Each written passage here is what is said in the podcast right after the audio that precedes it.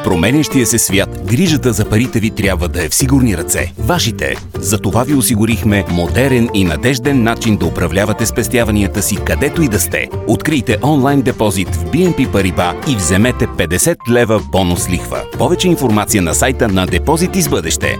BNP Paribas. Банката на променящия се свят.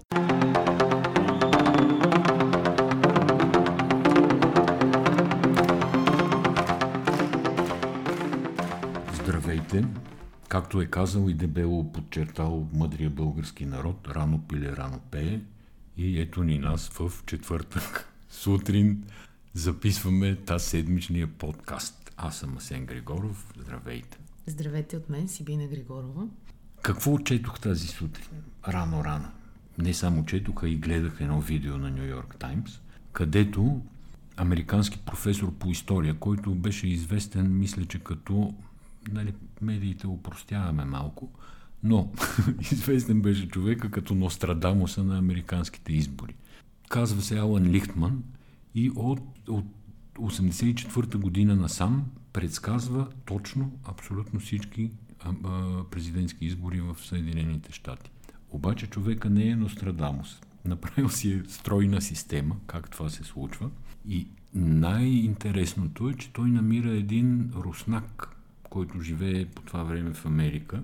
Даже Лихтман мисли, че е нещо от КГБ, но това после се оказва невярно. Руснака е такъв а, сеизмолог, физик и математик. И по това време той па е най-известният човек, който предвижда с математически модели земетресения с голяма точност. И започват двамата да разработват модела на предсказване, да го наречеме, на изборите. Стигат до извода, нали, този казва Лихтман, че социологията няма абсолютно никакво значение, че в някакъв смисъл излишно се харчат, така да се каже, пари, човешки усилия и емоции по социологията. Той казва, социологията в края на краищата не се отразява по никакъв начин на изборните резултати. Та, те работят по критерии от 13 ключа ги наричат, 13-те ключа за спечелването на Белия дом. Да не влизам тук в големи подробности, защото хората ще си го намерят и ще си го прочетат а, текста, който е доволно интересен, а ще видят и видеото, което е монтирано уникално от Нью Йорк Таймс. Но, какъв е извода, който на мен ми стана най-интересен? Той твърди, че не опозицията печели изборите, а управляващата партия ги загубва. И това винаги е така, откакто той изследва американските избори. Той ги предсказва от 1984 но за да стигне до тези изводи, те двамата с а, математика, физик и сейзмолог правят пълно и подробно изследване на всички изборни резултати от 1860 година до днес. Аз си мисля, че ние това нещо сме много близо до това, коментирайки изборите, включително и в България, само че го наричаме негативен вод. А всъщност това не е негативен вод, а това е истинския вод. Нали? Това защото, си е вода, да. Да, защото какво, те, какво движи хората, винаги ги движи и недоволството. Ако ти си добре, ако ти си доволен, ако си уреден, тогава ти нямаш никаква нужда от промяна, независимо дали говорим за личния си, а, живот, за семейни отношения дори или за обществени отношения. В този смисъл това понятие, което публично е познато като негативен вод, според мен в България е супер грешно и наистина трябва да сменим матрицата, защото това е политиката. Нали? Ти искаш нещо по-добро. И в тази връзка аз това, което гледах тази сутрин, беше социологическото проучване на Market Links, което казва, че само 20% и половина от българите смятат, че ще живеят по-добре. Тоест оптимизма по отношение на бъдещето липсва. Така. Това може би ще се отрази на избирателната активност, но не съм точно сигурен по какъв начин. Сега, имаше още едно социологическо проучване на Alpha Research тази седмица, мисля, че два дена преди това на Market Links излезе. Нали, то е много подробно. Боряна Димитрова е наистина една от най-съвестните социолози и интерпретатори и анализатори, разбира се, на социологически данни. Това не искам да го оспорвам, обаче в а, изследването на Alpha Research има зададени електорални въпроси. И аз съм, изобщо не съм окей okay с това. Защо? Защото първо ситуацията е изключително динамична. Нали? Абсолютно всеки ден нещо се променя. Около протеста, около властта, около коалиционните партньори, избухват нови скандали, нали? сега нов строеш някакъв на вълка в едно ловно стопанство, огромна сграда, която се оказва без строителни книжа, без нищо. Това е един общински съветник от а, Демократична България отиде и се снима, нали, вече стана абсолютно тренд задължителен да отидеш и да се снимаш с телефон и да кажеш, ето тук сега Ма не е лошо. сараите и така нататък. Аз Не, не, не е е лошо. лошо. Не е лошо, просто казвам, че е тренд. И този човек отиде преди няколко дни. Това е от южната страна на язовир Искър, което се оказва ловно стопанство под а, владението, така да се каже, на принципал са Министерство на земеделието и храните. И се оказва, че тази огромна сграда никой не може да каже какво се строи. Въпреки, че са се разшавали веднага, още първия ден дават нещо, отговори на въпроси, разбира се, една прехвърля към друга, към трета. В края на краищата изгоре директора на ловното стопанство, най-малкият бушон, така да се каже. Но, Върни добре, се- тя да, историята е върни- дълга. Върни се на мисълта си за изборите. През 16-та година обаче, просто да довърша, за да стане ясна на нашите слушатели историята, в случай, че не са хванали през медии и през социални мрежи. А, 16-та година Министерството, там, което е принципал на това ловно стопанство, сключва договор с фирма на Румен Гайтански, така наречен Вълка, за 15 години за управление на стопанството. и Така. И той сега почва да строи някаква грамадна история. Не е лош строеж. Не прилича на ония кич от Росенец, но това са естетически съображения. Законовите са други. Е, няма особено обществен интерес в това, Така, освен, че ай- хората отдалече могат да виждат нещо. Та- Там няма и да го виждат. Той е в едни гори, Колкото сокаци. Абсолютно, да. Там, да се върна на социологията. И при такава ситуация ти да питаш за кого ще гласувате, ми се струва абсурдно. Нали, и да го опубликуваш като резултат. Разбира се, ти като изследовател, социолог, можеш да питаш, да си правиш изводи, един ден да направиш някакво по обобщено, да кажем, и по-смислено изследване. Но освен всичко друго, нали, което изброих, т.е. че ситуацията е динамична, реално нито една партия нищо не е заявила все още нали, за предстоящи избори. Чакай да те питам само нещо, ако ми позволиш. Слави Трифонов бива мерен, а Цветан Цветанов той няма ли да се явява политически според В? Alpha Research го има 0,8%. Да. Ама това е показателно как всъщност не се отразяват правилно настроенията, защото Цветан Цветанов сигурно в извадка от хиляда човека не може да бъде хванат. От друга страна, той поне две от структурите на ГЕРБ вече ги владее. И вчера, когато Бойко Борисов беше събрал в София, вече известен като Кютек парк, 4000 делегати, Много як базик е това с Кютек да, парк. има много ми да. хареса. Има и лого, между другото, с едно Q и Тек парк. Та така, много кога, сладко. когато беше събрал вчера Бойко Борисов в сряда делегатите, всъщност той, той между многото неща, които каза и по потока на речта имаше един момент, в който казва, аз трябва да тръгна из страната, из България и трябва да видим какво става по места. Всъщност, това, което става по места, е Цветан Цветанов много добре подлива вода по места. Но, ако ми искам да се върна на социологическото изследване на Market Links, защото там има нещо интересно. То, то анализа, всъщност то, Добромир Живков говори, той казва, че анализа не трябва да се прави толкова на електорална а, нагласа и на въпроси за политическите партии, а по-скоро това, което е по-верния фактор, това е одобрението към политиците. Да, все едно, тук че ми е слушал подкаста преди да сме го записали още. Да, и тук се връщаме включително и на американския пример с 13-те ключа. Ти доволен ли си от тия политици сега, от това, което правят, или не си? И те са направили две изследвания. Това за първи път го виждам, може и да е моя грешка. Едното е национално, а другото е само в София. И сравняват рейтингите на политиците. И тогава това, което нали, много пъти го говорим и го знаем, София не е България, е точно така. И ти давам пример с Румен Радев, който има одобрение 51% в страната, обаче в София има 34%.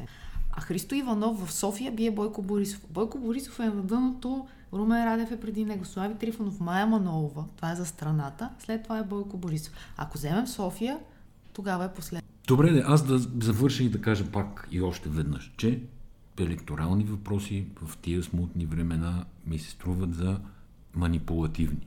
Убеден съм, че не е нарочно, но все пак да имаме едно на ум. Днеска четох и трето социологическо изследване, това е за Германия, какви са очакванията им за коронавируса и за економиката, направено от Шпигел по поръчка на а, по поръчка на Шпигел, направено от тяхна голяма социологическа агенция, 5000 са запитаните. И Само да веднага кажа, се правеше... Следва да се знае, просто да кажем, да напомним, че това е на фона на огромни протести срещу мерките от COVID в Германия. Точно това исках да кажа. Че така, че германците очакват втора вълна, очакват тази втора вълна дори да е по-силна и да има по-силни економически измерения. Това притеснява главно хората с свободни професии, самоосигуряващи се и така нататък. И в цялото социологическо изследване се говореше само, че най-вероятно тези настроения са на фона на новините, които са по медиите.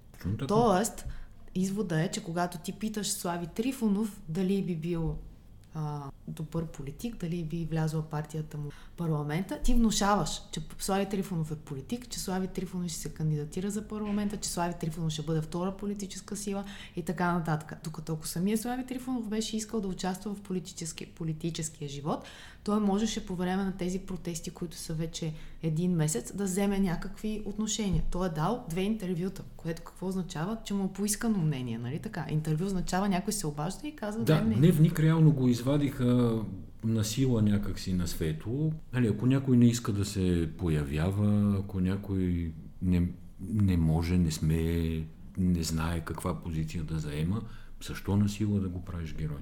Дигаш рамене, ма хората, които слушат, няма да те видят, че дигаш Е, рамене. съг- съгласна съм. Мълчаливо, нали, нали така? мълчаливо приемам със съгласие. Да, така е. Но аз си мисля, че в част от а, хората, които се опитват да прогнозират какво се случи, сигурно има на такива планове какво би станало, ако хората, които са антистатуквото, се обединят, за да се смени системата. Но това са такива интелектуални инженерства, от които няма голяма полза. Абе, аз също мога да развия като стар конспиратор една теория, защо всъщност Слави се вади в момента, но няма да я развивам сега. Просто запомнете, че имам такава теория и един ден мога да кажа, както предвидих. Да, но извода е, случи, да. че Слави не се вади сам, Слави го Точно вадят така. е. публично. Точно така е. Да, да обсъдим вчерашното събитие в сряда в Кютек парка. Вчера в, в София Тек парк се състоя това грандиозно събитие под жаркото слънце, мога да кажа. Така. Да, се събраха хора от цялата страна и новината, която излезе, е, че а, Бойко Полу дава оставка. Смисъл готов е, обаче някак си... Аз, аз останах впечатление, че Валери Симеонов а, и... Аз и, па за Валери Божинов си помислих, нали, а не за Валери Симеонов. Че защото- Валери Божинов не му дава. Не, не, че така иска, но няма желание. Лав беше определен. По думите на великия български автор на афоризми Валери Божинов. Но иначе официалната версия е, че Валери Симеонов и Каракачанов не му позволяват. Биха искали много да се, да се изпълни мандата. Днеска има друга новина от Томислав Дончев, който а, казва, че може би септември е добро, добро време за оставки. Само да сметнем, ако септември е добро време за оставки, това означава, че някъде по коледа ще се прави правителство и бюджета около 31 декември, за 2-3 дни може би ще се приеме бюджета. Той смята да... Абе, какво да кажа? Но не искам никак да съм лош. Обаче виж сега. Днес сме кой август? 6 август. Края на септември е след месец и половина. Яка милата, яка милария, сигурно си мислят а, сценаристите. Защо, ако, нали, ако са го питали водещите, защото само четох а, извадки от интервюто, не можах да го гледам, но ако са го питали защо края на септември, и тото депутатите са във вакансия, сега, целият август, нали ще се върнат там на 2-3 или кога беше, ще приемат уния мити важни закони, мерки, ще раздадат уния мити пари и вече края на септември спокойно, айде нали, да подаваме оставка и да ходим на избори. Тая мъдрост, бликаща от всякъде напоследък в а, редиците на управляващата партия, ме Не, аз не, не бих Замайва казала, че, просто. не, не бих казала, че той си вярва на това, което говори, е моята теза. По-скоро това е някакво отлагане, докато се вземе решение, защото в последните дни в а, градските легенди, да се каже, се въртят най-различни имена от хора, които биха могли да станат служебни премиери или не биха могли да станат служебни Ма не, премиери. според мен това не И- е за служебни премиери, което чуваме, ако имаш предвид вчерашните слухове. Това е за премиери в а, сценария, в който Бойко начерта вчера. Той се Прав си, оттегля да. и идват а, Хикс, да не изпоменаваме имена, защото хората... Да, защото служебният премьер би го назначавал Радев. Прав си Да. за хора, които да изпълнят мандата като министър-председатели в рамките на това Народно събрание става дума и да довършат мандата. И се въртят какви ли не имена на хора, които могат да заместят Бойко Борисов. те са повече от комични, защото това е ясно, че нормален човек в тази ситуация не би си сложил главата в турбата първо не се знае какво се случва с COVID, не се знае как започва новата учебна година. А новата учебна година е много важно нещо, защото засяга огромна част от населението, което не просто трябва да си пусне децата на училище, а ако училището е хибриден модел или е неприсъствено, трябва да намери кой да гледа тези деца и трябва да си преструктурира бизнеса. Това независимо дали става дума за държавни чиновници или става дума за хора в частния бизнес, е нещо, което не подлежи на планове за момента ти не знаеш как ще бъде. Аз говорих с едно училище и ми казаха, че частно работят по пет варианта за начало на учебната година. Пет варианта са много варианти, за да имаш строн план. Ние можем от сега да си направим извод за това как, ако тази власт остане, разбира се, до тогава да взима решение, как ще започне учебната година. Тя ще започне както започва футболното първенство. Именно. С публика по трибуните този човек, новия здравен министр, който не е Ананиев, нали, финанси там случайно попаднал. И аз не знам точно какво да прави, но този е лекар, професор, до ония ден шеф на Александровска болница, едно от най-големите COVID отделени. И този човек и той си пречупи всички, според мен, лекарски инстинкти, хипократови клетви и подобни и заради пустото футболно първенство излиза да каже, че нали, няма ограничения. В Англия, където футболното първенство е милиарди приходи годишно, играят без аз мисля, че а, това са грешни очаквания от някой, когато е експерт и влезе в политиката, да очакваме, че неговите първи аргументи са експертните аргументи. Реално в политиката, като влязат, действат политически аргументи. Те са преди избори, независимо кой месец ще бъдат. А, да, това ти казвам, те са на Бойко Борисов аргументи. И въпросът е за избиратели. Колко избиратели? Не, въпросът е според мен е за агитките. Добре, това пак, са, това пак е за избиратели. Ами не, не са точно избиратели. Нали? Като видим профила вчера на сигурно една трета от хората, които присъстваха на въпросното събиране. Аз съм си пуснал една снимка във Фейсбук, която съм казал, че много ти е добра снимка. Това са това са едни... Кадри на Института за дясна политика. Остригани, които остригани момчета между 16 и 18 години с вид на тези от агитките, за които говориш. Абсолютно еднакви къси гащи до коленете, диагоналки и остригани глави. Абе, аз се чудя, няма ли дрес е България... на Конгреса на ГЕРБ? Нали в е парламента е не можеш да влезеш по За мен е абсурдно, в смисъл без да изпадаме, нали, тук България всичко е относително, всичко може и така нататък, ама все ми се струва, че има граница. Независимо кой ги е докарал, защо ги е докарал, нали, те са официално допуснати, минаха през КПП-то на Конгреса, на партийно събрание, на което присъства премиера на Република България, на което присъства председателя на Народното събрание на Република България, на което присъстват вице-премиери, на което присъства заместник-председател на Народното събрание. И ти да пуснеш десетки хора по къси гащи и по фланелки, на мен ми се струва абсурдно. И тая цялата история вчера беше уникална излагация. Само да ти кажа, че изпълнителният директор на Института за дясна политика беше с тениска, като да го бяха събрали от а, морето или от фитнес от някъде. Ама тениска такава от детските години, защото той е понаедрял след това и някакси тениска... Не, виж, това може да е мода. Не, не знаем, да, опъната тениска с мускули. На времето ми вика да се сложат тениската с мускулите, ама какво ли знам аз? Тя напоследък политиката върви с мускули. Е, Но, това, па, това, това някой показа вчера на това нещо, че политиката върви с мускули. И не знам кой го направи и защо го направи и с кой къл го направи. Защото цялото послание, ако изобщо е имало някакво политическо послание, отиде на кино с нали, мутрите, някакви охранители, които никой не знае какви са, никой не поема отговорност за тях. Това са, на мен ми напомнят на зелените човечета, които превзеха Крим преди 6 години. Хора очевидно с телосложение, навици и, как да кажа, боди ленгвич на обучени бодигардове, биячи някакви, седат там, разправят се с журналисти, разправят се с хора, които нещо им се струват провокатори, бият ги. И абсолютно никой втори ден насред София, в европейска държава, с уж изградена система, служби, МВР, това, онова, нито един не може да каже какви са тия хора. Позицията на ГЕРБ официалната е, че охраната е била от София Техпарк и всъщност те също са станали жертва на а, Ма, провокацията. Това го разправят на бабите си прощави. Първо организатор на събитието е отговорен за събитието. Това е за футболни мачове, за тенис мачове, за модни ревюта, за абсолютно всяко събитие, ти като го организираш, носиш пълната отговорност за него. В случая ГЕРБ са организатори, те носят пълната отговорност. Ма някакси и, се нали, хвърлят изобщо, телефони на журналисти, това, това вече минава добрия... Тяхното говорене на управляващите без въпроси. Нали? Те, Бойко казва, построили сме 1 милион километра магистрали. Нали? Да, не е верният пример, разбира се, който давам, но чисто иллюстративно го възприеми. Ма те са построили примерно 150. И няма кой да каже, прощавай, нали, не са 1150 са. Така остава. Не, нали, бе, но Бойко каза, не, да, не, Бойко... имаше не. Той казва, да, дадем ли сега оставка? И те казват, не.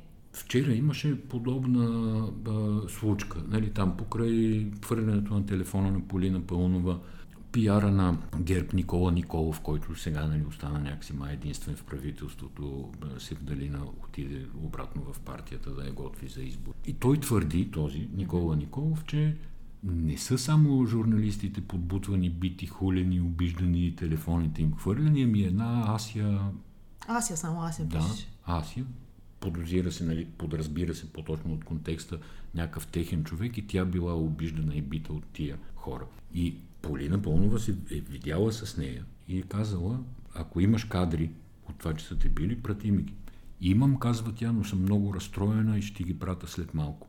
И никога не ги праща. Не, не, това беше ненормално, абсолютно. И аз мисля, че то не може да остане така без отговор, защото в крайна сметка такова това, отношение към медиите... Да тази новина, нали, Никола и Полина водат дискусия във Фейсбук. Да. Тоест новината се развива.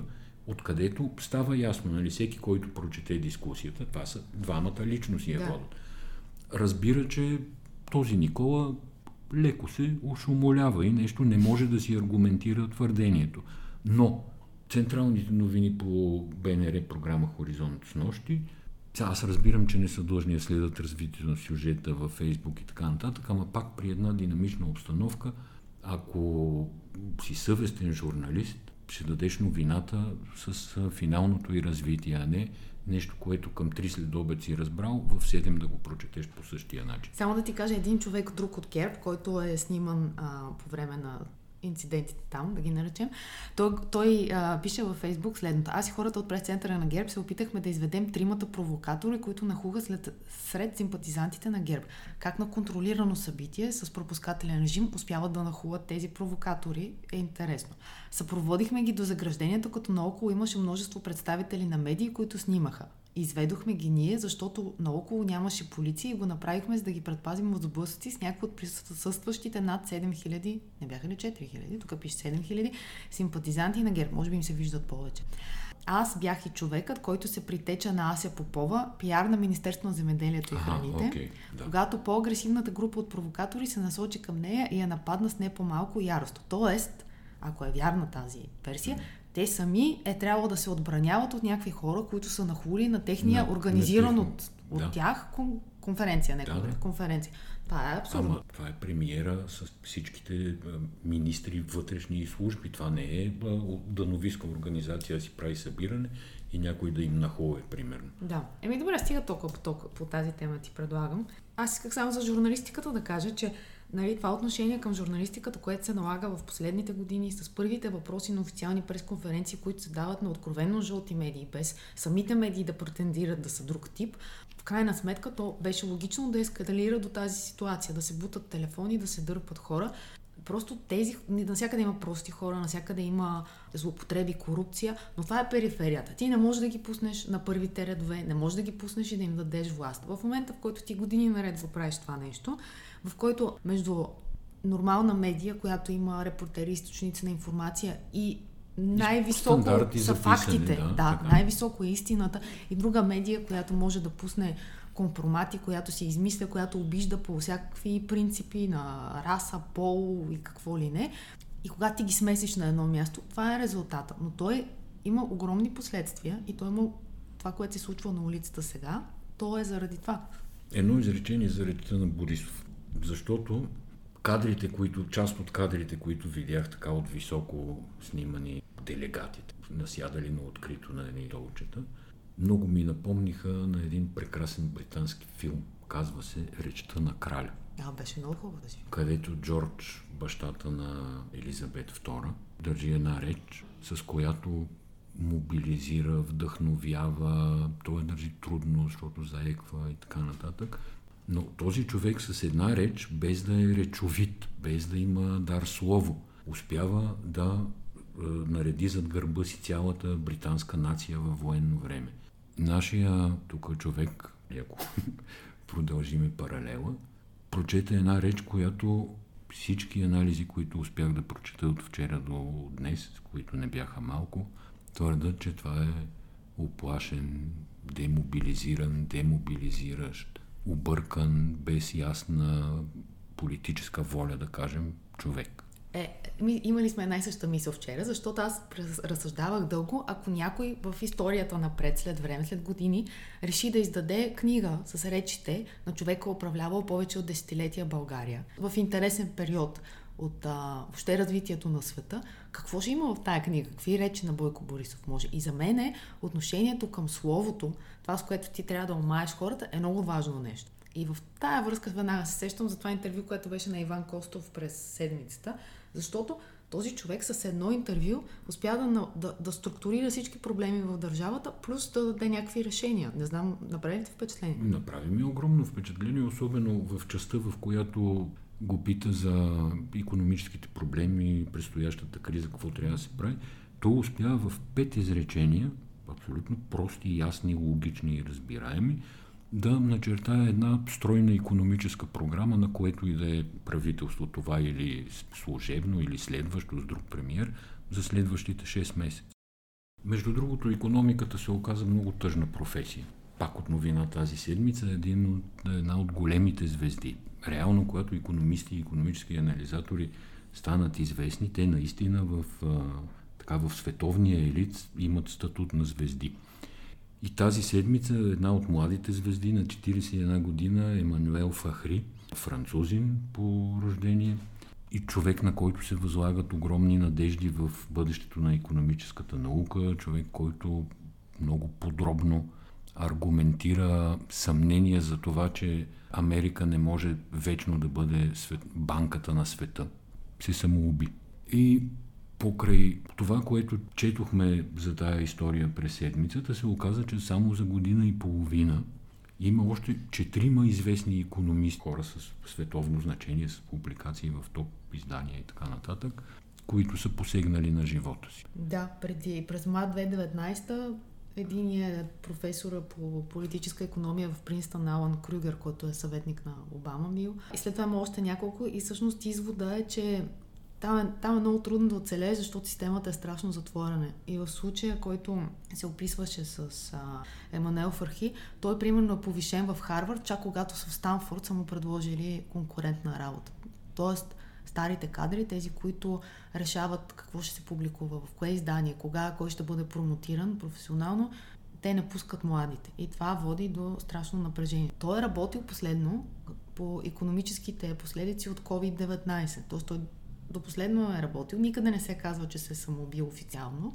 Защото в Уикипедия се... се казва. Да, защото това се смята, че подобно подобна информация, която, когато се изнесе, тя може да бъде провокатор за други хора, които са в нестабилно състояние да посегнат на живота си. В Twitter имаше голяма дискусия дали трябва да бъде казвано и дали не трябва да бъде казвано. И всъщност истината е важна, защото ако той се е самоубил в резултат на състояние, което е продиктувано от токсична работна среда, какъвто е термина, тогава според мен това е важно. Тук ти, тук ти кимаш с мълчание. Една интересна книга прочетох през тази седмица.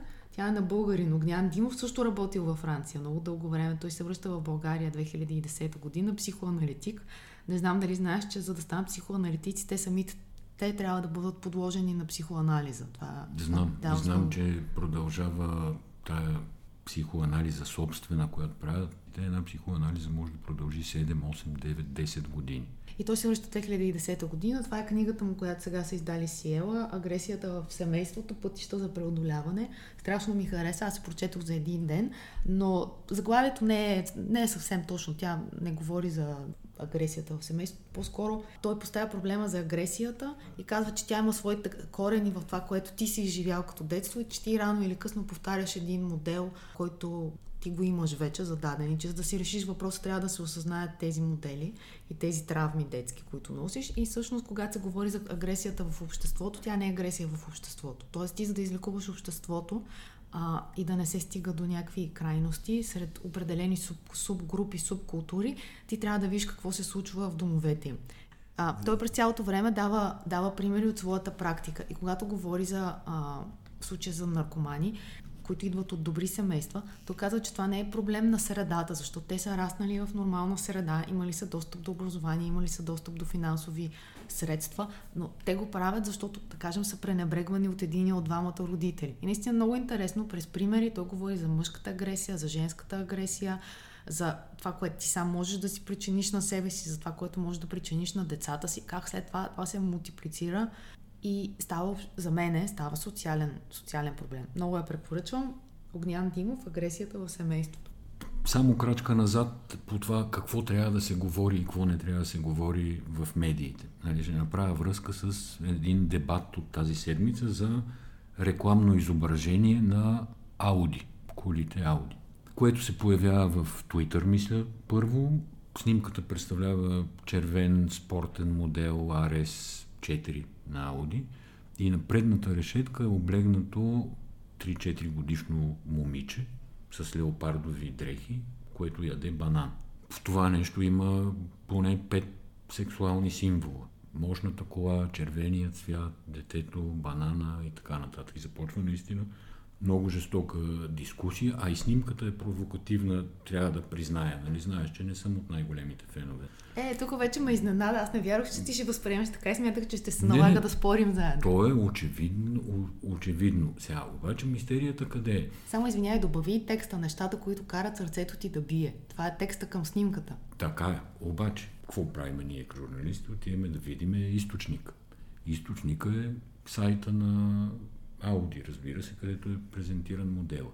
Там има две снимки, в които детето присъства, но то присъства заедно с майка си и баща си. На едната има хвърчило, на другата се вози на камионче. Там някаква играчка, да, камионче. Тоест там това изображение не съществува и самите Ауди казват, че ще проучват как е излязло това, това изображение. То излиза на официалния акаунт на Ауди в Twitter. Ага, okay. с, с тексти да. и... Тоест те по-скоро вътрешно могат да проучат кой го е одобрил и защо го е одобрил, но то е част от комуникацията и оттам идва, и оттам да. идва проблема и после те се извиняват публично. И тук, понеже ние преведохме тази новина, и аз гледах коментарите във Фейсбук под новината, никой не, е, не изразяваш това мнение, което ти изразяваш. Повечето хора казваха, абе, стига глупости, това, това е измислено, това е мръсно подсъзнание ти, така да го мислиш. Обаче червеното и символите въобще на червената бърза кола, това не, това не са глупости. Аз съм голям привърженик на провокативната реклама. Но това наистина малко така изпъва някакси границите на, на моето разбиране за добър вкус. Иначе как да рекламираш мощна и бърза кола? Естествено, като изтъкваш тия качества, че е мощна, че е бърза, че има привлекателна сила. Те рекламират нали... като семейна в случая обаче. Това е номера на Ауди с семейните комбита. Али всъщност, когато Mercedes и BMW правят M5 и там AMG моделите съответно, те са бързи спортни седани. RS6, което има актуалния нов модел, това е наистина автомобил, комби, авант, както се нарича номенклатурата на Audi, който има 600 конски сили, карбонови спирачки, 7-цилиндров двигател, уникална машина, но е комби. Връщам те за малко на провокативните реклами. Когато миналата седмица почина Алан Паркър, аз отидох на неговия сайт. Страшно интересно място. Това е огромна медия, в която той разказва пътя си още от копирайтер. През рекламните агенции той след дълга, дълги години в рекламата става това, което става в филмовата индустрия. И там Аз има... да кажа само за който евентуално не се сеща кой е Алан Паркър. Нали, той в България, ти си била малка със сигурност, не помниш, имаше един филм Среднощен експрес. Изключително тягостна история за един американец в турски затвор попада там уж за наркотици наистина още ме стяга за гушата, като се сета за този филм. Така Алан Паркър влезе в България през този филм. И в света, разбира се, защото филм има много награди, но говорят и за България. В сайта, им, в сайта му има цялата история на Среднощен експрес, но това, което исках да ти кажа, е, че има не, а, компилация от негови реклами, още от а, началото на кариерата му, в които се продават различни неща, всичко е секс. Всичко е секс, разбираш ли? Мъжа пури, пуши пури и се появяват краката на хубава жена. И това клише, с което е работено успешно години наред.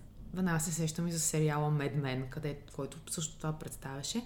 Изведнъж то трябва да се смени с нещо ново. И всъщност в момента сме в един период, в който се очертава границите на какво е новото, какво е разрешено и какво не е разрешено. Аз не съм на мнение, че трябва да се смени с ново. Аз съм на мнение, че трябва да се оцели мярката. Но ти не можеш да замениш ще влезем страстта в много... На, страстта да. на мъжа към жената, да кажем. Не можеш да го замениш. Ми трябва, налага се. Да. Но това, Съвсем което... друга тема, може, ако искаш цял подкаст да направим на тема толерантност, бифлуидни... Не, дай да, дай да, да, да, разкажем, да разкажи само ако обичаш за стената. Да, филма, чието режисьор също така е Алан Паркър, Стената, това е по албума на Pink Floyd 1979 година, в който Роджер Уотърс най-накрая успява да си излее цялата мъка по загубата на баща му, който загива в Анцио, Италия по време на Втората световна война след една въздушна атака на американската армия тогава. И той години наред се мъчи нещо да направи. В Pink Floyd на тая тема Гилмор му пречи, защото те са по друг начин настроени. Мейсън, Ричард Райт мислят по друг начин за рок музиката, докато Роджер Уотърс винаги мисли за нея през социални послания и така нататък, но стената в края на краищата той излива всичко, което има да каже по въпроса за тая детска травма, нали? да се върнем на книгата за детските травми. Така, две години по-късно сядат да правят филм, Алан Паркър решава да го прави. Аз съм гледал филма 50 пъти, слушал съм албума, може би хиляди пъти, като дете 79-та година, аз бях горе-долу дете, 13 тогава го слушах с едни две тон колони, си слагах от двете страни на ушите, за да мога да чуя хеликоптера, за да мога да чуя уния китарни сола преди Another Brick in the Wall. Да не те занимавам нали, с такива подробности, но за мен този албум е култ и легенда. Това е първият музикален филм, май е за сега единствен, който не не показва просто концерт с филмово покритие и така нататък. Това е сюжетен филм с смесване на анимация, с видеоклипове и така нататък. Алан Паркър казва, такива кадри направихме, че ако а, после клиповете по MTV, които ме крадяха, ми даваха по един долар за всеки откраднат кадър, щях да съм мултимилиардер. И, и цялата история, която я има разказана при нас в Булевард България, е уникална. Просто аз не знаех подробностите около създаването на този филм. Но горещо, горещо препоръчвам на всички да прочетете тази история.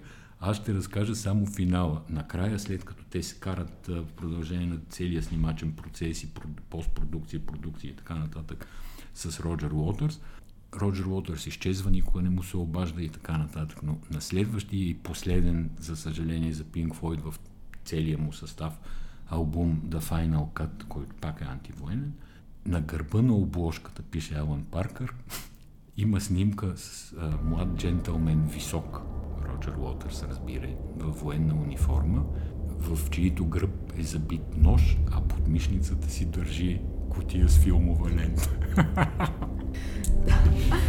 Добре, благодарим ви, че ни слушахте и тази седмица. Благодарим много на хората, които ни пишат напоследък с обратна връзка. Страшно ни радва, много сте позитивни и ето ние ставаме по-дисциплинирани. Има полза от това. Така че до следващия път следим новините. Ако искате за нещо конкретно да говорим, можете да ни пишете във Facebook